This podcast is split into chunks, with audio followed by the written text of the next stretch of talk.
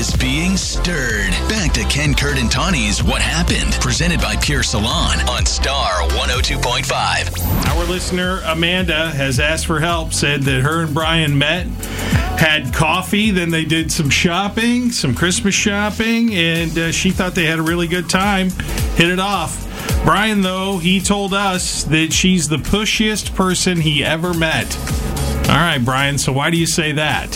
So um, I'm not really sure what she told you, what you, she told you guys, but uh, uh, you know, we went on a coffee date, and it seemed to go pretty pretty well. Um, I had to go Christmas shopping immediately after, so I told her, you know, all right, I have to go. I have I have a lot to get done in a short amount of time, so I'm gonna go Christmas shopping, and she she essentially uh, elbowed her way into joining me, um, Oh. and I kind of gave her the hint that I needed to do this alone, but she wasn't really taking that um, that hint. So then you know then she was trying to make suggestions on what I should get my mom when I already had told her like this is what I'm getting my mom. She wants a fancy set of cookware, you know, like uh, that's what I'm getting her. And she was insisting about this massage, and I told her my mom was like massage, you know. So it was just one thing after another. Then we're standing in front of the store um, that I was going to go into, and she just like yanks me over under this mistletoe and leans in and says, "Aren't you going to kiss me?" But it was like an awkward moment already. There was a little bit of tension because I was getting very frustrated, and then she did that, and it just it just was really yeah really awkward. I felt very um, ambushed in some ways, and um, Okay. yeah, hmm. like I, I It just seems think that- reasonable. Well, let's see. Two different, very different Yeah. versions of Yes. this date. That is so not the story I heard of. let's let's bring Amanda back on. So Amanda, you heard Brian, and he told a different version to what you told us. Brian, you're such a liar. I oh, cannot believe everything that you just said. Okay, I'm the pushiest This person, please. Okay, and I elbowed my way in.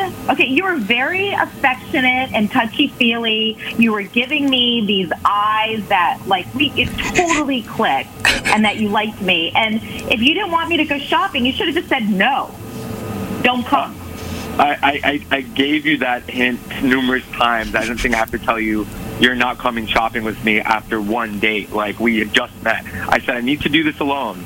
So I thought that was giving you the hint, but you didn't take that hint. So you know I can't I, I read was being your nice. hints. I can't read your hints. I've never met you before, and we decided together to go shopping. So I don't, I don't know this whole thing about like it was your idea and I pushed my. I, no, that's not what happened. Okay. I, have you thought about a career in fiction writing? Because honestly, I was there, and this, that's exactly how things played out. I, Jeez. Okay, I that, just no, don't that's not understand how, what narrative is in your It's mind. not how it played out. Okay. Okay, And I- the I- mistletoe. Yeah, I, I- I wanted to know Yes. about that. I'm Who glad you brought instigated that. this? Who really started that? What? You were like inching me to go under the mistletoe. I was you to go into the store because they were going to close soon, and I had to buy this gift for my mom. and then he yanked me right under the mistletoe and said, "Aren't you going to kiss me?" And I, I, I honestly was just so confused and caught off guard. I was like, Yank "What is you. happening You right ha- now?" You had your arm in my arm, and like we were going towards the mistletoe together because you were leading me there. Oh, I want security I, I film believe My footage. arm was trapped in your arm. Yeah. I don't, I don't know where you're getting these words from. Doesn't feel like there's going to be another date, but uh, yeah, I'm guessing not, right? Amanda probably no longer interested. I mean, if he if he wanted to go, I mean, I would give him another chance because I'm a nice person. Um, Okay. but you know, Uh-huh, I didn't see that No, coming. I didn't either. So, well, Brian, you interested or no?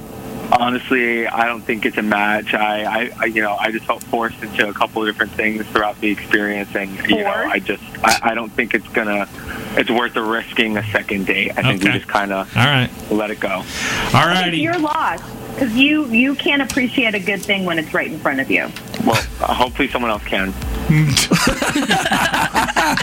Well, look, we wish you both well. We do appreciate you being on the show and telling your side of things. Sorry it didn't work out for you, Amanda, but thank you and good luck to both of you, okay? Thanks. Thank you. Mm. Thanks.